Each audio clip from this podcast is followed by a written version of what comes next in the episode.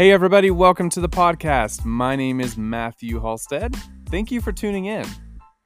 This podcast is all about engaging the Bible. While every episode is different, the goal is always the same learn more about Scripture and how to interpret it. So sit back, grab your favorite beverage, and enjoy the show.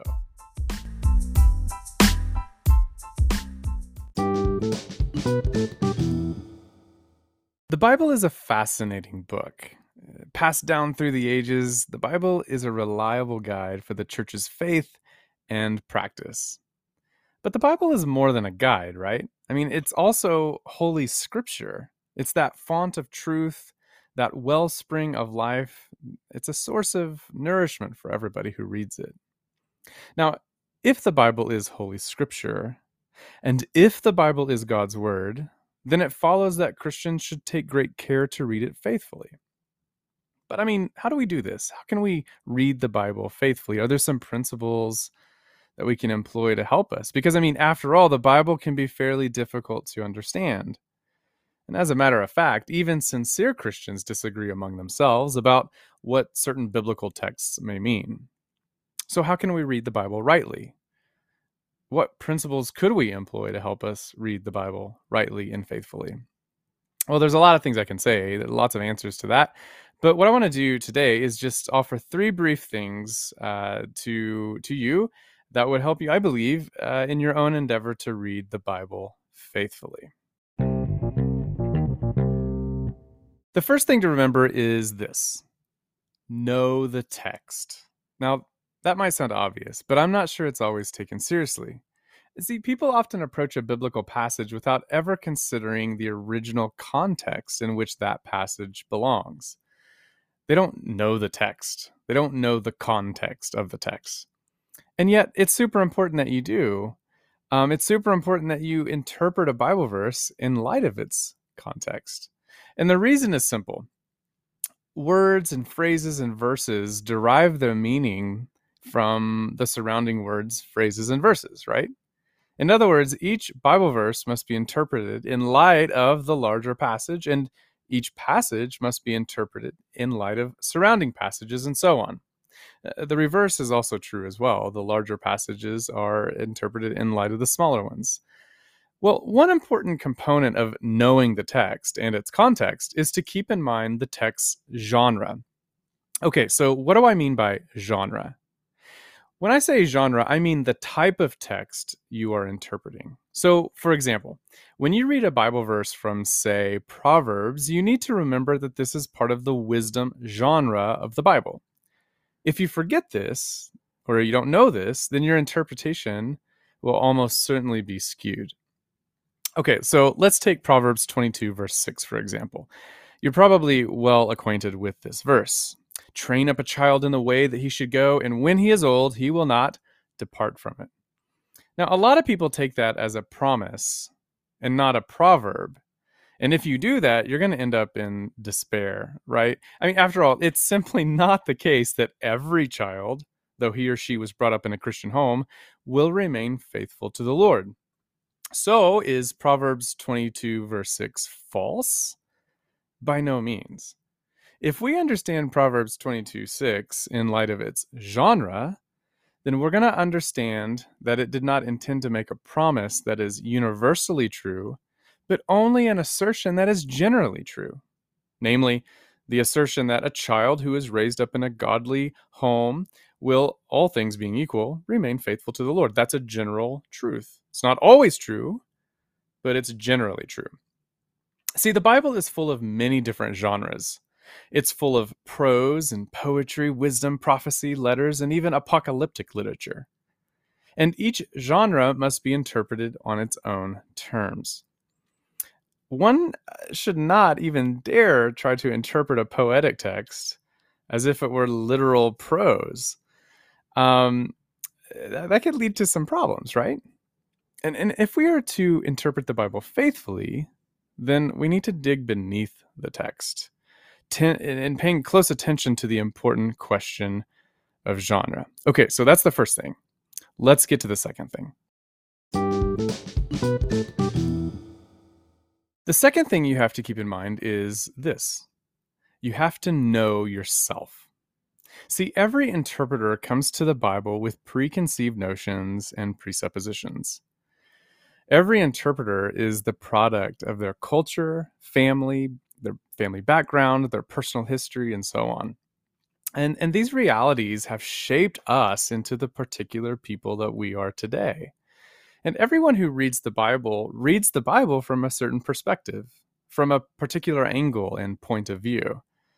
See, as finite creatures, we obviously lack a God's eye point of view. We're always going to interpret scripture from an angle, from our own presuppositions. And yet, this does not mean that we can't know biblical truth. And it doesn't imply that, bi- that the Bible can mean just anything we want it to mean. What it does mean, though, is that we have to be mindful of those assumptions that we bring to the biblical text and submit them to the truth contained in the biblical text.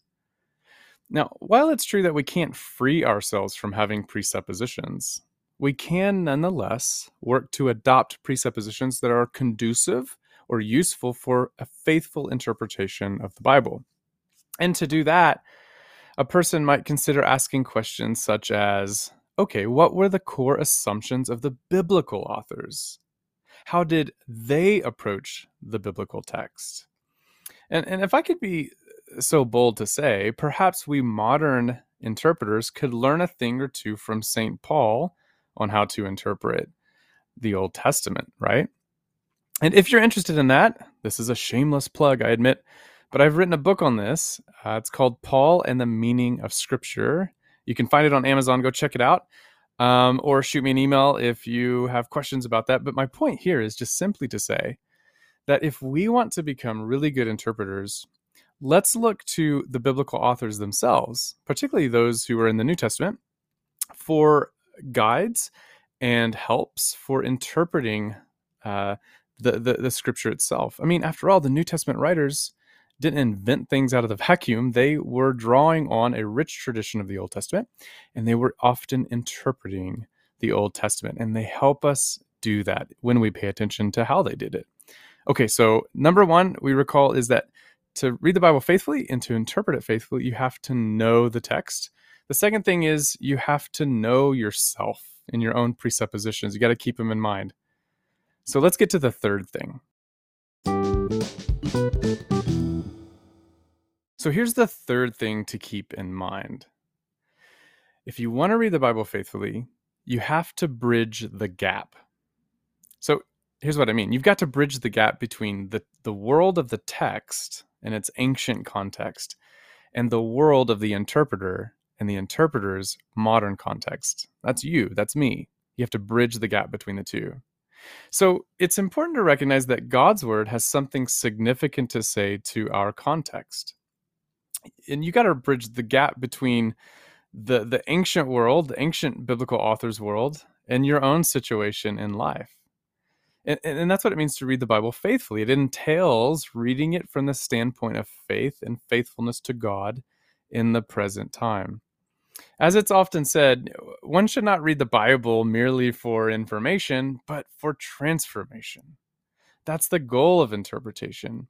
It's to link the original context of the Bible to the local context of the everyday person living today. And, and this is a deeply personal endeavor, right? I mean, at times, the application of a biblical verse will look different for different people. So, take for example the fundamental Christian belief that Jesus is Lord and Savior. So this comes from Romans 10 verse 9, Philippians 2 11. Jesus Christ is Lord, he is Savior. Now, this historic Christian claim is pretty straightforward. It means that Jesus, very God of very God, the one Savior through whom all things were made, he is the loving, supreme master of all things and of all people. So, when this truth is fleshed out in real life, it may look different for each person. So, for instance, if a Christian sister is suffering from, say, low self esteem due to the harshness of her authoritarian employer, then this truth that Jesus is Lord and Savior of all would provide an immense amount of comfort to her.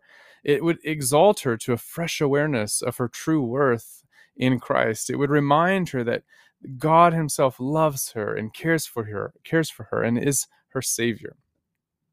And yet, if this truth, the same truth, were sincerely received by the harsh employer, it would have the opposite effect. It would humble, not exalt him, to reinterpret what his own authority means in light of a higher authority, right? It would lead him to humble repentance. And so here, here's my point. To, true, to truly understand the scriptural text, you have to apply it to your life's specific and unique context. And all of this requires that we baptize our own readings in prayer. And this is this is the most important thing I can say. Because it's going to allow us to adopt a posture of humility when we approach scripture reading with prayer. Then that then we by default uh, we adopt a posture of humility and submission before God. And what I would dare suggest is that that sort of posture, that humble posture before God, that's a necessary posture if we want to read the Bible faithfully. So let's recap real quick. To read the Bible faithfully, you have to do three things. The first thing you have to do is you've got to know the text. You've got to get familiar with its context. You've got to get familiar with its ancient cultural, religious, social context. You got to know everything about that text and and the text author and and and the world of the author if you want to understand the text you got to do all that. So you got to know the text okay? That that involves historical background work cultural background work reading commentaries or whatever. So know the text number 1 number 2 you have to know yourself you've got to be aware of your own presuppositions. You've got to be aware of your assumptions. You've got to be aware of your preconceived notions. See, all too often we run to scripture with preconceived notions and, and already established beliefs. But but really what we need to do is keep those in check as best as possible and get our beliefs from scripture too. And we need to understand that that um, we need that, that sometimes our preconceived notions, our assumptions are not good ones, right? And we need to trade them out for good assumptions. And so the question we might want to ask is okay, um, what sort of assumptions uh, do we need to bring to the text that are helpful for understanding it? And then the third thing is that we need to bridge the gap between the the uh, ancient text that we're reading and the modern context from which we are reading. And when we do that, I think we are keeping an eye toward our Father and we are um, looking for ways to flesh out His word, His truth in our lives today. You keep those three things in mind, and that will get you off to a good start to reading the Bible faithfully.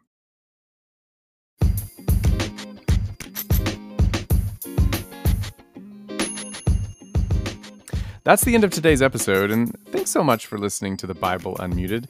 If you like this podcast, consider subscribing and sharing with your friends. And if you have any questions or topics you would like to see covered, shoot me an email. I'm always eager to hear from you. Until next time, friends,